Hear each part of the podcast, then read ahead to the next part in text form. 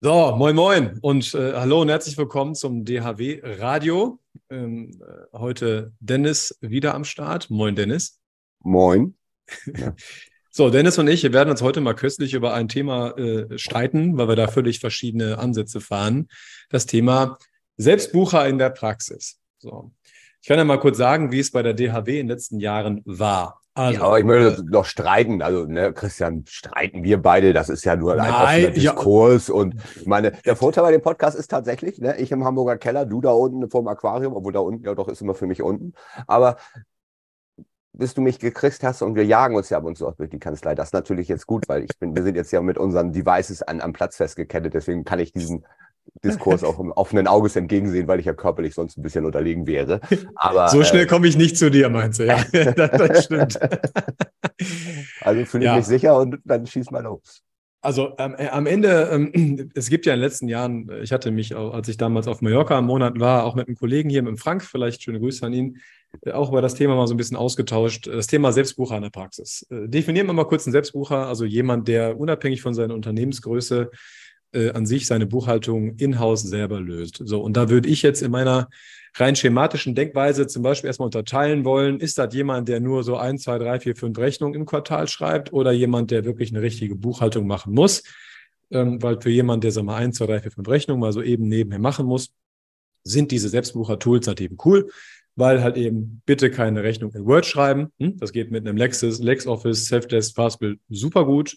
Ich kann meine Konten noch einbinden. Das Ding sagt mir, ob, äh, ob, ob Gelder überfällig sind. Das ist hervorragend. Das ist absolut genial. Also für so eine ganz, ganz kurze äh, 4-3-Rechnung sind die Dinger echt super. Es sei denn, und da beginnt es dann halt auch so ein bisschen tricky zu werden. Ich bräuchte verschiedene Konten, verschiedene Erlöskonten. Ich muss vielleicht ein bisschen tiefer rein. Wobei dann bin ich auch gefühlt von der 0815 Schmalspurbuchhaltung ein bisschen weg. So.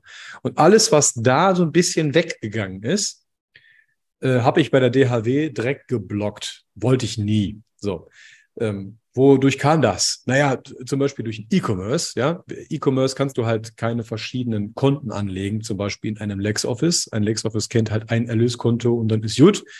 Dennis hat mich jetzt ein bisschen weichgespült. Wir kümmern uns ja jetzt beispielsweise mit Safdesk darum, dass wir da ein wirkliches Selbstbucher-Setup finden. Aber und dann kann ich den Dennis jetzt gleich auch loslassen. Ich habe da Riesensorge vor, weil mhm. ich will mich da erstmal 100.000 Stunden im Vorfeld drüber unterhalten, dass man wirklich ein ganz klares Setup im Vorfeld definiert. Was darf ein Selbstbucher wirklich nutzen und was nicht? Und wenn wir das dann haben, wie regelmäßig muss der Mandant sich mit uns unterhalten, um zu schauen, sind die Sachen dann auch wirklich sauber gepflegt und funktioniert das? So. Weil das, was ich draußen so erlebe, also auch von den Kollegen mitbekommen, ist eher, die schließen das Ding einfach mal an und sind froh, wenn sie dann ihre 50, 60, 70, 80, 90, 100 Jahresabschlüsse im Jahr von einem Selbstbucher wegziehen können, ohne das im Vorfeld zu kontrollieren. Unabhängig davon, dass, dass derjenige dann ein Rechenzentrum wird, bitte aufpassen als Freiberufler. Ja? Also Riesenwarnung von meiner Seite nochmal, bitte passt da auf eure Freiberuflichkeit auf. Ähm, denke ich, dass das früher anders war als eine wirklich selber ausgebildete Buchhalterin oder so eine Bürokauffrau, die sich da in Ruhe mit auseinandergesetzt hat und in-house gebucht hat und langsam rangeschult wurde, eine etwas andere Gattung war als derjenige, der sich jetzt mal eben für fünf Euro im Monat ein Tool besorgt, am besten international rumzockt und dann den ganzen Kram per Knopfdruck zum Steuerberater schießen will. So, Dennis, jetzt so.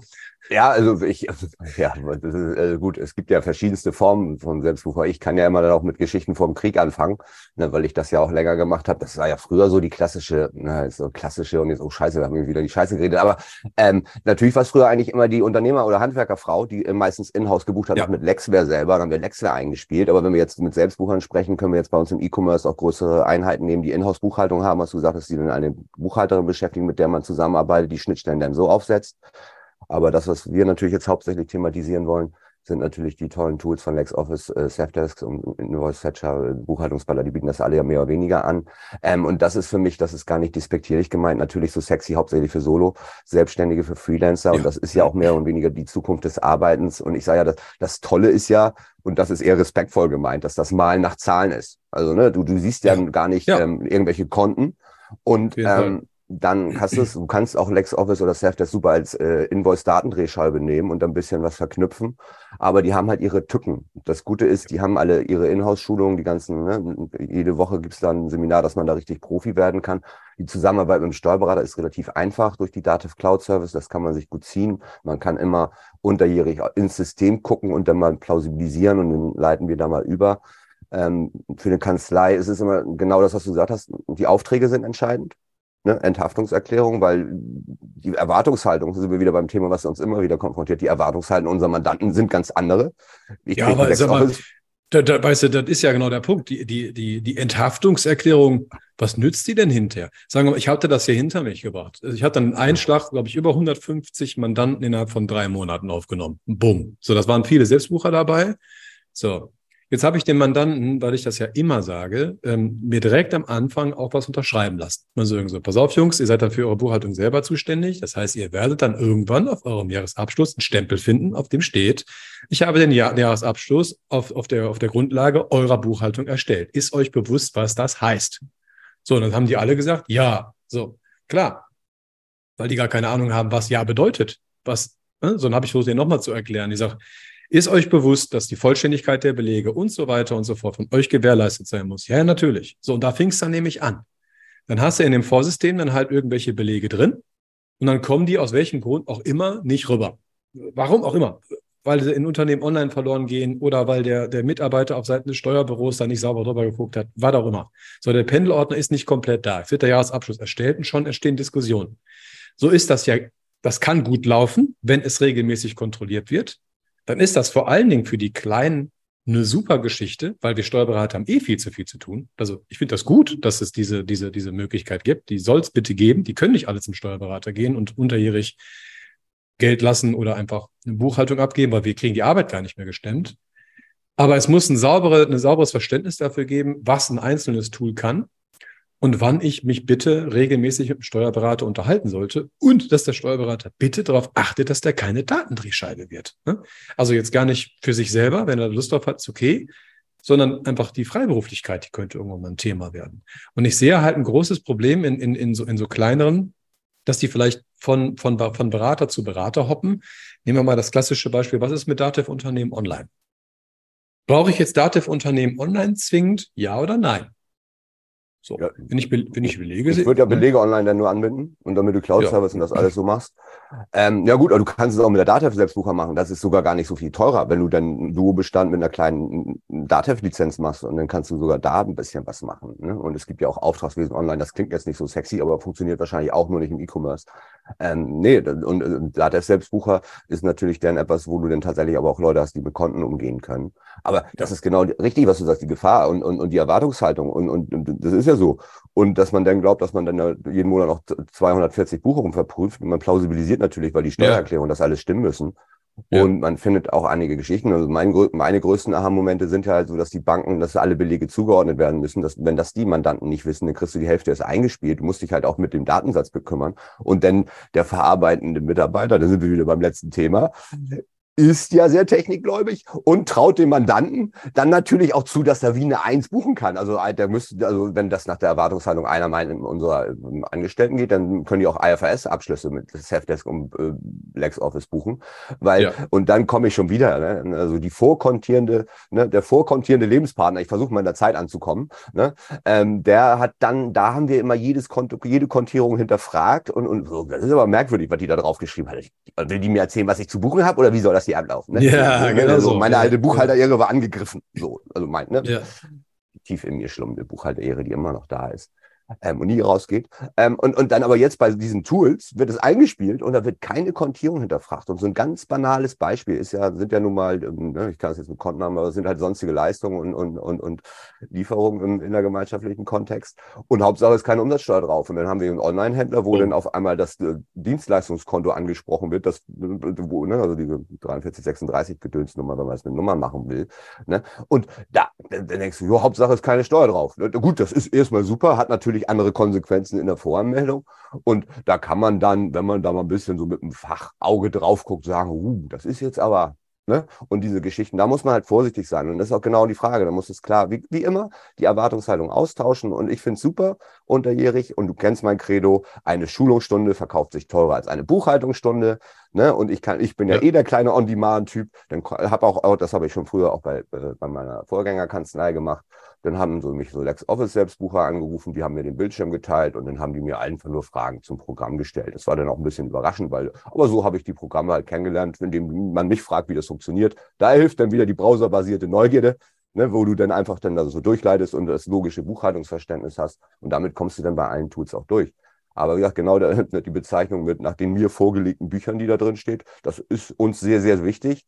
Und wenn man da in die Tiefe das prüfen lassen wollen würde, da haben wir uns ja auch schon ausgetauscht, dass wir dann natürlich auch einen Datenbestandsprüfungssatz haben. Der kann nicht im Abschlusshonorar drin sein. Und dann muss man dann aber auch genau ab, abgucken, wo man schauen will. Und beim E-Commerce prüfen wir dann natürlich dann un, un, unser Kernthema ob das halbwegs in sich schlüssig ist und, und so. Und da brauchst du aber auch, da kannst du ja nicht direkt Amazon an LexOffice anbinden, da musst du ja andere Tools anbinden. Da können wir dann mal gerne auch mal einen Setup-Call mit all den Menschen da machen, die das machen. Ja, aber es ist ja, ist ja so von der, von der reinen, von der reinen Masse her. Also wenn du jetzt einfach mal überlegst, du hast einen Selbstbucher, sag mal, du machst den 4.3, den, den, die 4.3-Rechnung und den, die Steuererklärung einfach damit wir rund rechnen können für einen Tausender im Jahr. So.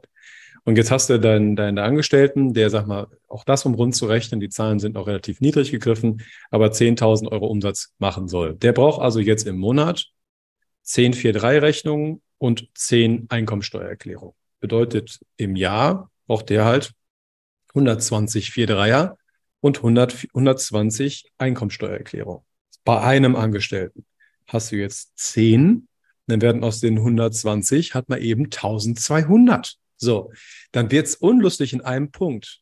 Wenn nur zehn Prozent von den Mandanten die, die Erwartungshaltung nicht verstehen, was du tust und du es nicht hinbekommst, ein Setup so zu bauen, dass du ihnen das proaktiv immer und immer und immer wieder sagst, wird es bei Problemen mit dem Finanzamt dann dennoch dein Problem, weil die Mandanten gerne denken, der Steuerberater hat doch da drüber geguckt und hey, Dennis, ähm, du hast doch eine WhatsApp-Nummer. Ich rufe dich jetzt mal eben an, ich habe gerade einen Bescheid bekommen. Ich kann dir nicht lesen. So, bei 1200. Ja, ich sogar per WhatsApp äh, äh, weitergeleitet, wo ich dann gleich, schon, uh, uh, äh, ja, ja, genau. Und da, das, das, ist, ist halt ja eben so, ne? das ist halt eben so die Neuzeit, ne? So und und und und, dann, und ich habe mich mit vielen Kollegen, ob das jetzt bei NewGen oder auch beim Fight unterhalten, die mich auch fragen, sag mal, nimmst du Selbstbucher? Ich sage, ja, das kann man sicherlich in Einzelabsprache machen, aber Einzelabsprache bedeutet wirklich Anfangscall, Anfangsberatung, gucken, ob das Tool wirklich passt. Und dann möchte ich bitte alle drei Monate mindestens eine summarische Verprobung und eine Kontrolle der Buchhaltung haben.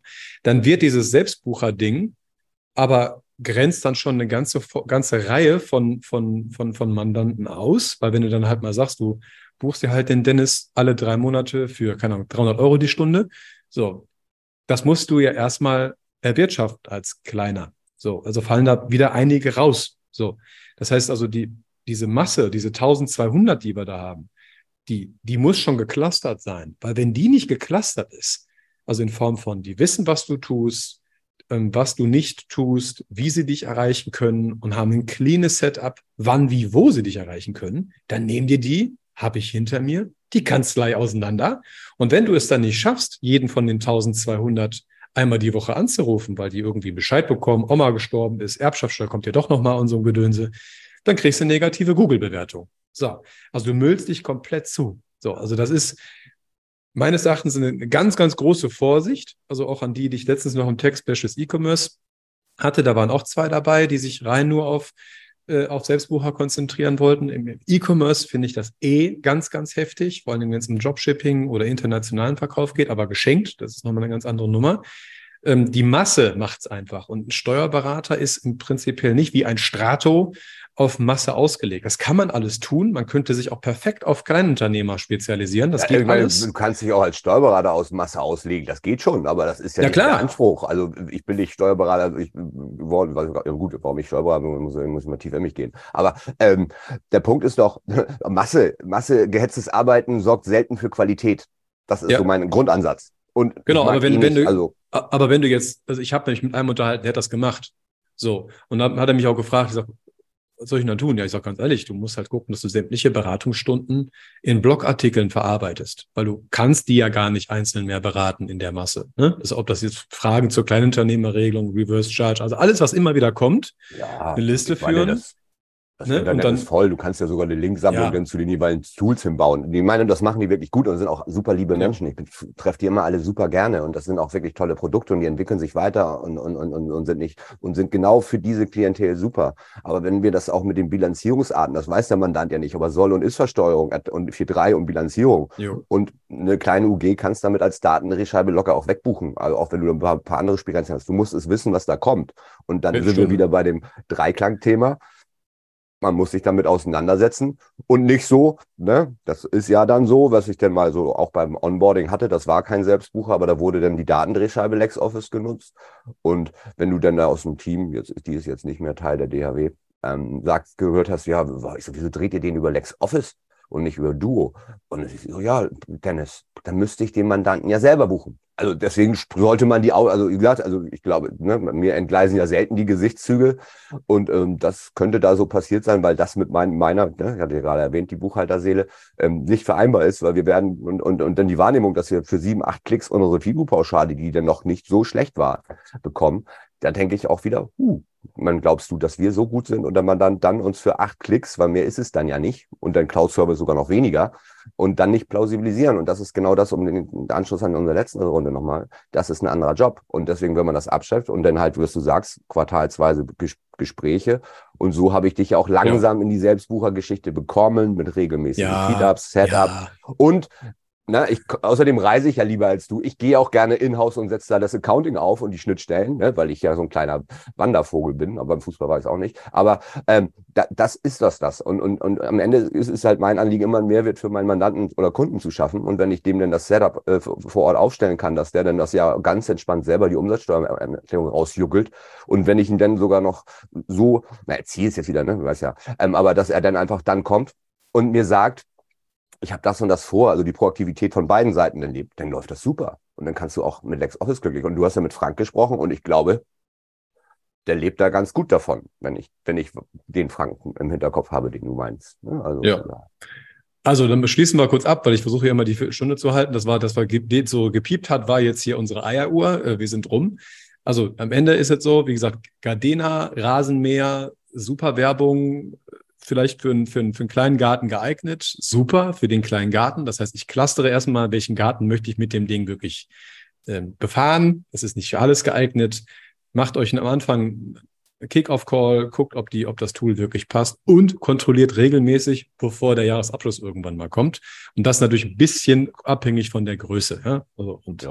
also äh, man kann nicht zumindest alles damit erschlagen. Toolgläubigkeit weg und vielleicht mit dem Berater mal reden und abwägen. Ja, aber das kann auch Was- mehr, als man dann glaubt. Und das ist dann nicht Ja. nur so, man kann damit Genau. sehr spielen und wenn man das weiß, kann man das super spielen. Man kann auch äh, Buchungen Ja. vorkontieren damit und reinspielen und so. Da kann man Und schon das viel halt- Spaß haben. Ne? Und, Also, und, wir brauchen, halt, und wir brauchen halt auch diese KI, ne? weil wir kommen sonst der Arbeit irgendwann ja auch eh nicht mehr hinterher. Also auch statistisch gesehen nicht. Deswegen ist das alles toll, aber nur nicht einfach blind drauf. So. Haben wir ich wollte dir heute Ja, ne? mal das Schlusswort lassen und deswegen nichts sagen, aber das ist dann halt auch so. Wenn man nichts sagt, weiß derjenige ja nicht. Das, aber ja, aber ich würde sagen, dann, dann, be- dann beenden wir. das. Ich glaube, das meiste haben wir, haben wir gesagt. Ähm, ja. und dann gucken wir mal, was wir, was wir nächste Woche uns wieder rauspicken. Ne? ich habe ja mal ein, was im Kurzbeutel für dich, weißt du ja. Ne? Ja, das ist doch gut. Vielleicht nehmen wir die unangenehmen Themen dann wieder, wenn du hier bist. Das ist super. Ne? Aber ich, So. ich kaufe dir noch eine GoPro, dann jagen wir uns mal mit GoPro durchs Büro. Dann machen wir noch mal einen. Live-Channel, einen Twitch-Kanal. Ich will eh einen Twitch-Kanal bauen, ne? Also von daher. Ihr Lieben, in dem Sinne, Ja. bis nächste Woche. Alright, Jo, danke, ciao. Dennis.